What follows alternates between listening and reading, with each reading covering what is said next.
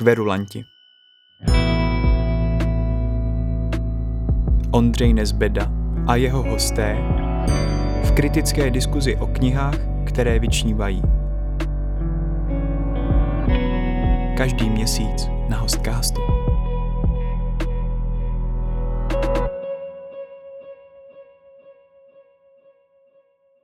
Román Klára a slunce nobelisty Kazua Ishigura vypráví umělá inteligence. UPčko, neboli umělý přítel Klára, se stává ochránkyní 14-leté Josie, která trpí vážnou nemocí. Ocitáme se v blízké fašizoidní budoucnosti, kde jedinou šanci na společenský úspěch zaručuje genetická úprava nazývaná pozvednutí. U románu Klára a slunce dnes budeme diskutovat se spisovatelkou Biankou Belovou, překladatelkou Markétou Musilovou a anglistou a překladatelem Ladislavem Natěm. Dobrý den. Dobrý den. Dobrý den. Dobrý den. Pořídili byste svým dětem UPčko? V žádném případě. Já taky asi určitě ne. Já se obávám, že jisté UPčko už mají ve formě mobilu nebo, nebo, nebo počítačů a Ishiguro to samozřejmě dovádí do extrému, tam to UPčko má, má lidskou podobu, ale, ale to je, myslím, trošku uh, zavádějící, vlastně je skutečně uh, děsivé, do jaké míry ta technologie vlastně proniká do, do, do životů dětí a velmi brzo. Já se ptám je proto, že Ishiguro ten román prý původně plánoval napsat jako příběh pro děti, když to ale dával číst své dceři Naomi, která je mimochodem také dnes spisovatelkou, tak prý na ní vytřeštěla oči a řekla, že jestli to udělá, tak bude své dětské čtenáře lida traumatizovat. Odcházeli jste z jeho knihy traumatizovaní. Já za sebe traumatizovaná asi bych to úplně nenazvala, protože jsem to trošku očekávala a už vlastně vzhledem k tomu, že on se podobné problematice věnoval už v dřívějším románu Neopouštěj mě, tak vlastně během té četby jsem trošku věděla, kam to bude směřovat, takže tam bylo spíš jako potom to finální, jak to dopadne, jestli to teda dopadne dobře, nebo to nedopadne dobře, ale nepřišlo mi, že by teda celkově ten román vyzněl nějak dystopicky nebo eh, vysloveně negativně, to asi ne v tomhle případě. Já jsem uh, u toho uh, románu, co zmiňovala Markéta, uh, Neopouštěj mě, to je jedna ze dvou, ze dvou knihů, který jsem opravdu jako usedavě plakala. To, to, bylo, to byla hrozná pecka pro mě a tak ve srovnání s tím si myslím, že, že vlastně tohle bylo ne, nesná veselý román, ale že, že, jsem jako, že mi zůstal smutek potom.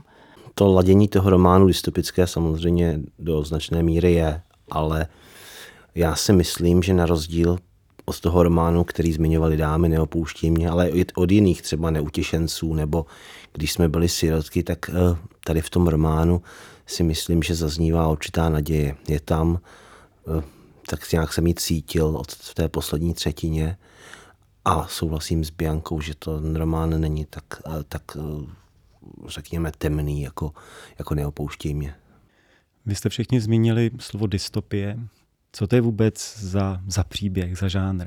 Eh, pro mě Ishiguro píše pořád o tom samém, takže prostě on má proto jiný dekorace, ale pro mě je to vždycky uh, příběh o tom prostě nějakým způsobem zkoumat to lidství, uh, tu ochotu něco dělat, udělat něco, co mě přesa, přesahuje, nebo obětovat se pro něco, co mě přesahuje, anebo naopak prostě zkoumá postavy, které eh, tohle to postrádají a v tomhle tom, ač, ač třeba ta hlavní postava, eh, ten, ta umělá, ten umělý eh, AF, jak se to říká, ten umělý přítel, upéčko, tak, tak to není prostě, je to humanoid, to není to člověk, ale má mnohem ličtější rysy než většina jeho lidských postav. Hlavně vlastně u toho Ishiguro je typické u všech těch jeho románů, že on vlastně velice často napodobuje nějakou, nějaký slavný literární žánr nebo nějaký oblíbený román. To znamená, nikdy to není jako stoprocentní nápodoba, není to čistokrevná detektivka třeba, nebo není to právě čistokrevná dystopie, nebo čistokrevné sci-fi, nebo historický román, třeba jako Soumrak dne.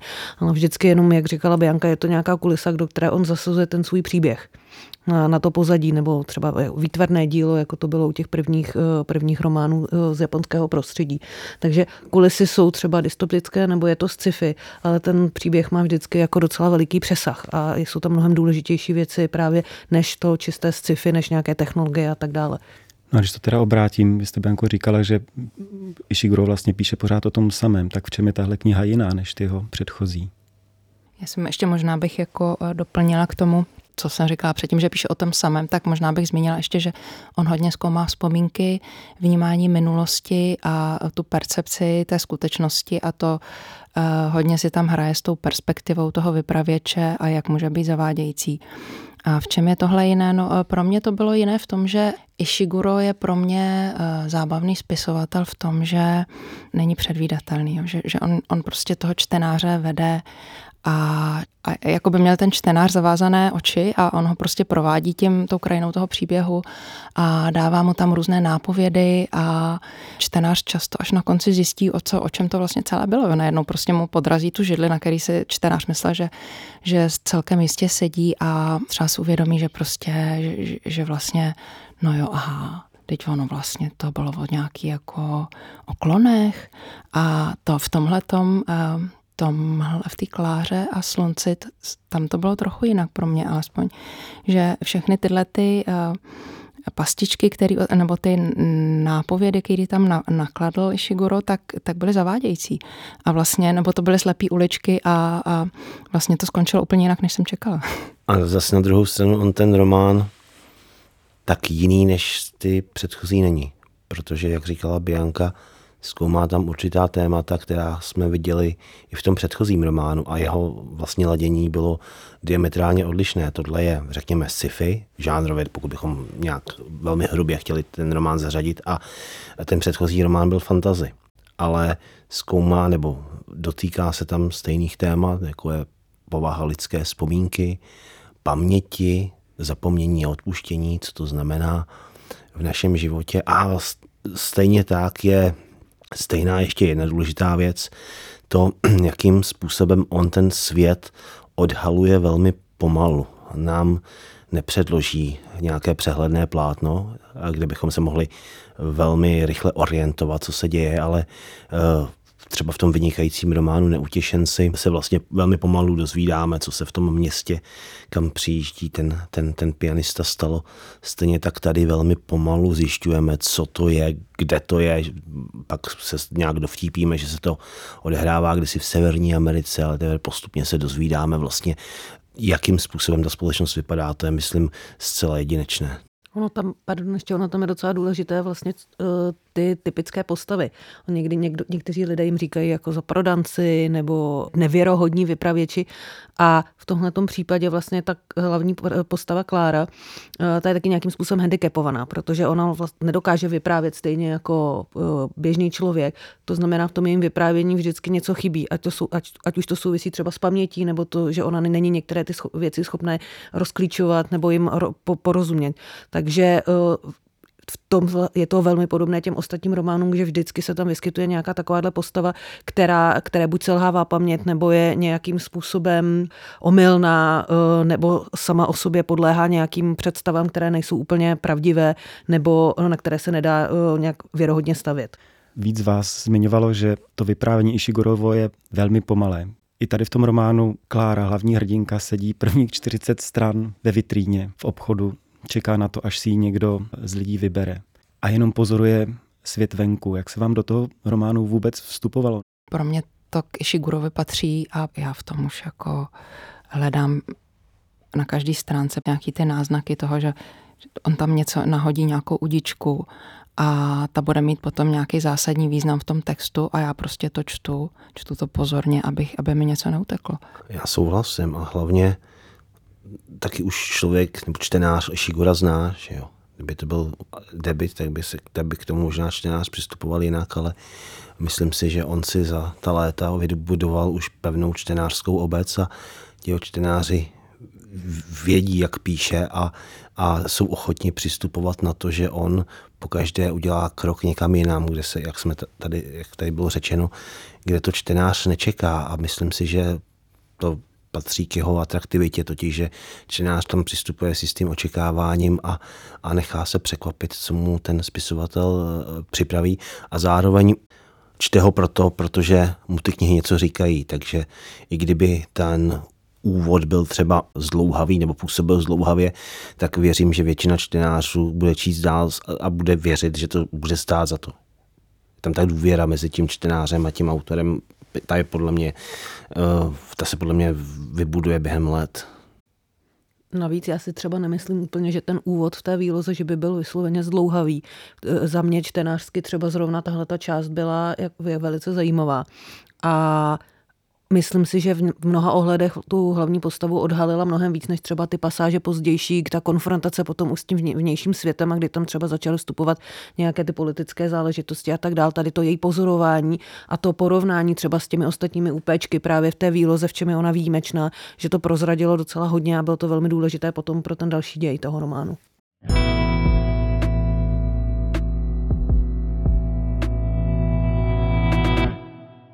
Překvapilo vás vůbec, jakou hrdinku si Ishiguro vybral? Přijde vám, že to pak náležitě využívá? Mě to teda nepřekvapilo. Myslím si, že právě tam využil toho kontrastu toho, že to není člověk, nicméně projevuje ty a, a vlastnosti, který, který teda tomu a, humanoidovi byly na, naprogramovaný, byly tam vložený člověku a, a je svým způsobem m, mm, taková ta postava taková naivní, nevím, jestli autistická, protože není třeba úplně schopná pojmout všechny uh, projevy třeba lidského chování, tak to tam zkoumá prostě jako zvnějšku a právě tím, že prostě naprogramovaná na to, aby sloužila uh, bezpodmínečně tomu, tomu člověku, tomu svému uh, teenagerovi, tak uh, je, myslím, prostě tím, tímhletím zajímavá. Tomu bych snad dodal, že on to neudělal poprvé. Pravda, tak tady byl humanoid, tedy umělá inteligence, takže to může působit na první pohled ojediněle, ale když si vezmeme ty první romány, když si vezmeme toho japonského malíře, který je taky určitým způsobem omezený, protože on skutečně není, není schopen nahlédnout to, že to, čeho se Japonsko dopouštělo za druhé světové války, bylo, bylo zločinné. A nebo když eh, si vezmeme toho majordoma ze soumraku dne, který taky si vlastně neuvědomuje určité věci, je emočně velmi omezený, tak jsou to vlastně velmi podobné případy a je známkou Ishigurova mistrovství, že on tomu přizpůsobí ten vypravěcký styl, takže jak tady říkala Bianka, ta postava, ta, ta postava Kláry je humanoid, je určitým způsobem naprogramovaná a to její emoční spektrum je omezené. Ona jisté emoce, jako je třeba hněv nebo zlost, vztek, nemá a vlastně to jenom pozoruje zvenčí a Ishiguro to bravurně pře tavuje do toho svého vypravěckého stylu, což mi přijde, eh, což mi přijde vlastně pro něj typické a, a čtenářsky velmi eh, uspokojující. Ještě než se dostaneme k tomu, jestli byste mu třeba něco vyčetli, protože se tady všichni tak notujete. Zdá se vám věrohodné nebo patřičně naléhavé vykreslení té blízké budoucnosti? Myslím z toho sociálního hlediska, kdy tady máme nějakou vyšší kastu těch geneticky pozvednutých, vedle vyloučených a nejspíš paramilitární eh, jednotky odporu. Všechno jen mlhavě naznačené. Stačilo vám to v tom příběhu? Já si myslím, že on ale vlastně ani nechce ten svět vykreslovat takhle do detailu. On to má jenom náznakem, to není jako třeba podobenství o rozsévači, kde, ta, kde to pozadí a vlastně ta společnost je velice důležitá, to nastavení. A tady v tomhle případě on, jak už tady bylo řečeno, se zajímá o, o to lidství, o to fungování toho humanoida, o rozdíly vlastně mezi tím humanoidem a mezi tou společností okolo, i mezi vlastně tou jeho paní nebo společnicí Josie, její matkou, otcem a jak vlastně funguje ta komunita celá, ty, ty, ty lidé okolo. Takže to vykreslení té společnosti a těch, to těch politických třeba uskupeních nebo toho vývoje té společnosti do budoucna je, je tam důležité, ale není to něco, co by určovalo ani ten děj románu, ani, ani interakci mezi těmi postavami. Mě tedy dost nepokojovala otázka, jestli je to vzdálená budoucnost. Jestli to náhodou není jenom verze naší reality. Já jsem v té recenzi zmiňoval knihu harvardského profesora Michaela Sandla, který píše o meritokracii a velmi stručně eh, jádrem té knihy, která je tedy vychází z reality v Severní Americe, je to, že společnost se velmi rychle rozděluje a že vlastně studium na těch prestižních univerzitách je zárukou určitého společenského statusu a, a, a dobrého života. A pak je ta druhá skupina a Sandel tam zkoumá to, jakým způsobem rodiče, co, co jsou schopni podstoupit pro to, aby ty své děti dostali na, na ty prestižní univerzity včetně toho, že skutečně v velmi útlém věku je, je, je, je cepují, zajišťují mi určité kurzy a tam je obrovský tlak na to, aby, aby to dítě uspělo buď po sportovní stránce nebo po stránce intelektuální. A mě to vlastně trošku připomnělo, tuhle tu knihu mi právě připomnělo to pozdvižení nebo ta genetická úprava, protože to je samozřejmě jenom dovedeno do, do extrému, je to velmi uh, jednoduchý teda způsob, jakým, jak to, to dítě zlepšit, byť tedy riskantní, jak vidíme v tom románu. Takže já jsem skutečně když jsem to četl, tak jsem si říkal, je to vzdálená budoucnost, nebo je to obraz naší přítomnosti. Bianko, vy jste ve své recenzi pro novinky zmínila, že Ishiguro v tom románu rozmístí na stěny několik pušek, které ale do konce toho románu nevystřelí, čímž jste narážel na pušky na jeho poučku o tom, že když se někde objeví nějaký motiv, tak, eh, tak to má pro vývoj toho románu nějaké konsekvence. Byl to Čechov? Eh, pardon, Čechov, jo, děkuji, díky. Které pušky jste měla na mysli? No to já se právě nepamatuju. No, já, si, eh, já jsem trošku handicapovaná tím, že jsem to četla vlastně asi před rokem a půl, takže už si ty, ty podrobnosti ne, nepamatuju, tak to se omlouvám.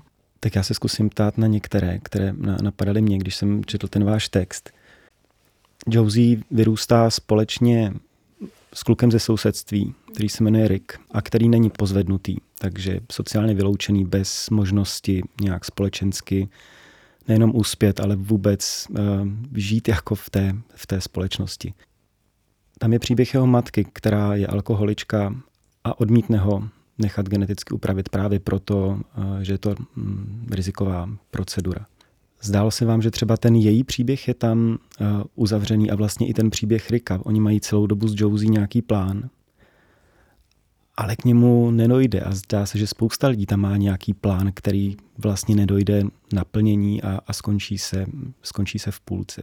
Otázka zní jestli se pro vás ten příběh právě třeba Rikovi matky uzavřel, jestli tam není uh, jenom tak jako nahozený. Nevadí mi, že to není uzavřený a myslím si právě ale, že to je jeden, eh, tahle ta postava se celou dobu tváří jako, že je důležitá, ten Rick, uh, který, že má hodně velký vliv na vývoj té postavy, té, té dívky, prostě, která má projít tím, projít tím povznesením. A pak se ukáže, že vlastně až tak důležitý nebyl. No ale jako nevadí mi to. No. Já, já mám ráda prostě na, načrtnuté texty, kde si prostě uh, čtenář s tím pracuje, jako zná za vhodné. Oni tam také svým způsobem hrají roli toho kontrastu. Je to ten starý svět, nový svět.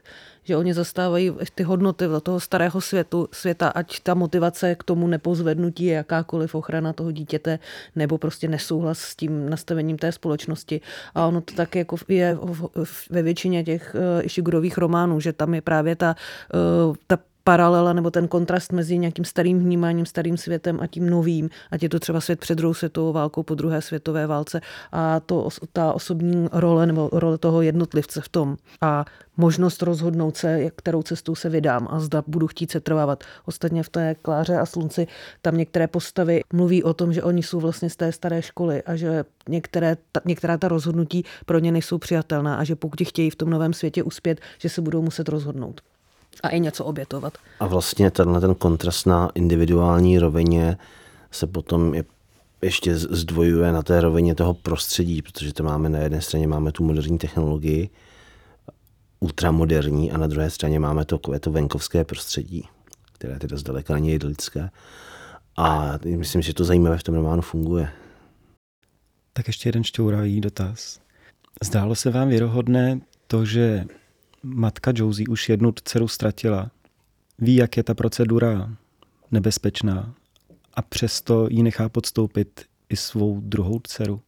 No a ty si myslíš, že když jsem říkal, že by to mohla být taková metafora nebo, jako, nebo obraz, tak eh, ty si myslíš, že se to nestává, že třeba rodiče vystaví jedno své dítě nějakému stresu a že to znamená, že to další ne, nevystaví. Já si myslím, že se to děje zcela běžně.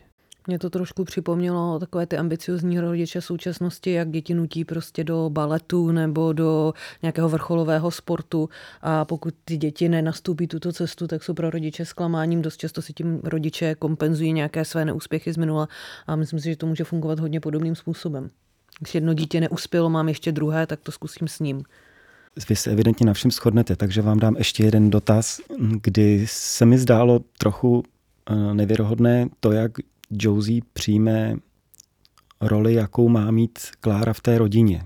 Jaký je vlastně smysl toho, proč jí matka vybrala. A znova nemůžu spojovat, protože bych čtenáře připravil o spoustu pěkného čtení. A bylo to tam od začátku. Já si myslím, že ta Josie k tomu dospěla postupně. Ona ze začátku si ji vybrala jako kamarádku, na to nevěděla. Myslím v té chvíli, kdy se to dozví, a reaguje na to tak, že to vlastně téměř v zápětí přijme. Sice jí to na chvilku naruší vztah s tou Klárou, ale zároveň jí to nenaruší vztah s tou matkou nebo otcem, nehroutí se.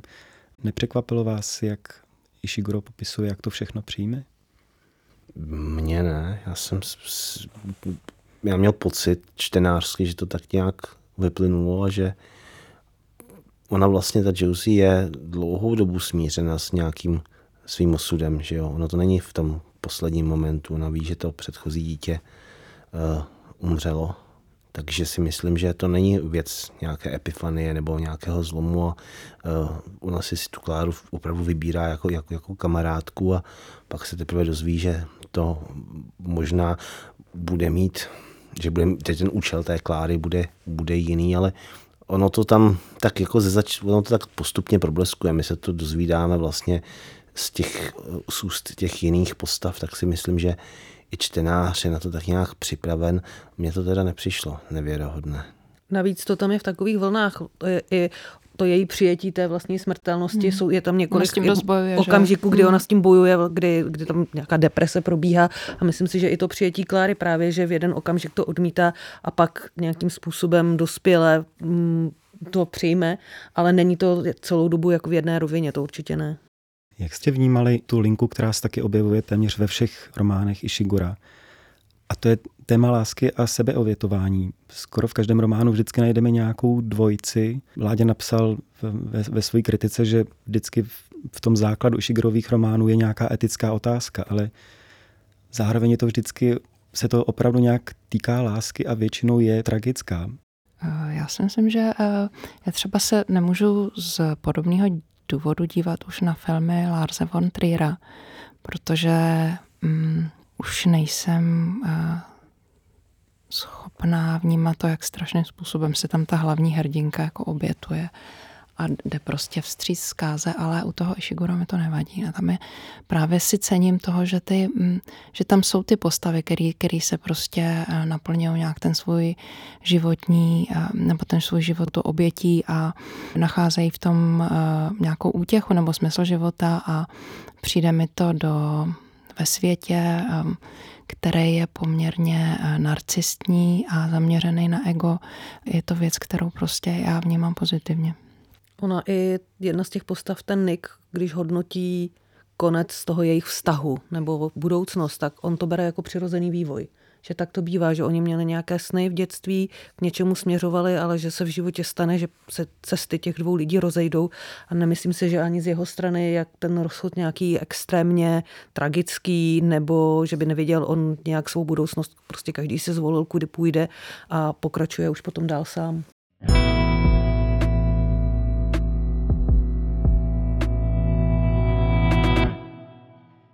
Ladislave, ještě ty si říkal na začátku, že, že většina těch románů Ishigurových končí pesimisticky, ale tady uh, rozhodně ve srovnání s podobným románem Neopouští mě vidíš naději, v čem ji spatřuješ?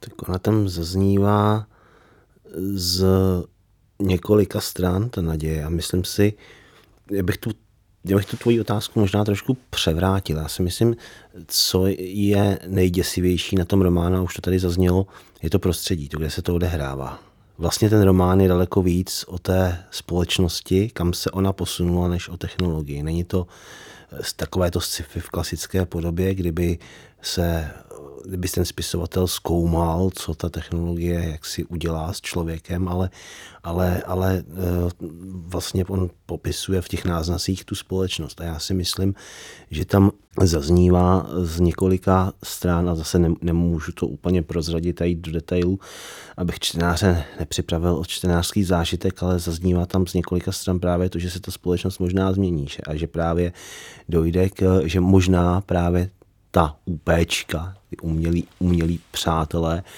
pomohou eh, těm dalším generacím lidí objevit eh, sami sebe, objevit v sobě to lidství. To mně přijde jako taková naděje, která je, ale zaznívá velmi, řekl bych tak velmi Tiše. Tiše, ano. Děkuji, Bianko, děkuji. Eh, velmi tiše. Ale určitě je to je to román optimističtější než třeba právě ti neutěšenci. A nebo je to optimističtější, než když jsme byli sirotky. Ostatně i ten pohřbený obr je takový dost, řekněme, to poslední toto to, to vyznění takové, takové potemnělé. Bianco Markéto, s čím jste odcházeli z toho románu? Našli jste se v ním taky nějakou naději? Já teda ani moc ne, abych řekla pravdu. Eh, já jsem, eh, mně na tom přišlo teda děsivé ani ne tak to prostředí, jako to, že eh, ta postava si musí vybrat mezi vlastní budoucností a možnou smrtí. A teď si říkám vlastně, teď ale tady jako a je to, četla jsem to loni na jaře, ale vlastně od té doby vidíme třeba na té Ukrajině, že opravdu ty lidi tohle řeší, jako že prostě jako buď budou žít jako někde ve svojí zemi a, a, a, a, ne, a nebo v porobený a, že, a v porobě a, a budou prostě muset za to něco obětovat. No. Tak zase takový sci-fi to není. Já asi jsem odcházela možná po té četbě s lehkým zklamáním, protože mě to, jak jsme se o tom bavili, v mnoha ohledech připomínalo právě Neopouštěj mě. A jak jsem k tomu přistupovala zpočátku s určitými obavami, protože ten trend těch dystopických románů teďka je obrovský a samozřejmě je tam i to vyznění těch románů sílí a je čím dál tím drsnější, asi bychom řekli i s ohledem právě na třeba na válku a na další věci, nějaké klimatické hrozby. A mně vlastně potom přišlo, že, že ten román asi úplně nenaplnil ta očekávání, která jsem měla. A zpětně, když jsem pak přemýšlela o těch románech Ishigurových, které jsem četla a uvědomila jsem si, že možná se mi i trošku víc líbí ta cesta, když Ishiguro jde malinko no, právě cestou nějakého experimentu, jako v těch neutěšencích třeba, nebo v dalších prostě těch románech, které už nejsou před, tak předvídatelné právě, nebo ten pohřbený obr, byť mu to třeba kritika hodně vyčítá, že, že nedokázal třeba ten experiment uh, úplně dovést do zdárného konce a tak dále, ale že právě tyhle ty hůř čitelné romány, které jsou doslova napěchované prostě různými právě zkraty a změnami a uh, náznaky a tak dále, že vlastně možná už je to to, co od toho Ishigura čekáme, vlastně už trošku se opakující věci. I, z, i třeba to téma to sci-fi nebo toho, té dystopie a tak dále. Pro mě to bylo taky uh, nesnad úplně zklamání, ale tím, že prostě, že, že eh, Ishigura znám, uh, mám ho ráda a těším se na něj, tak to nebyla taková čtenářská satisfakce jako u těch předchozích knih. Kam ty bys vlastně Ladislavě zařadil, myslím, tehle román v kontextu Ishigurovy tvorby? Jestli by si ho dal spíš do horní příčky anebo, nebo na spod? Hmm, já musím říct, že já nejradši Soumrak dne a potom neutěšence, i když si uvědomuji, že třeba v těch neutěšencích, aspoň stylisticky, tam je docela patrný vliv Bernharda, nebo aspoň mi to tak přišlo. A, ale tenhle ten román bych tak dal s tím pohřbeným obrem někam do procent jako velmi zajímavý myšlenkový experiment.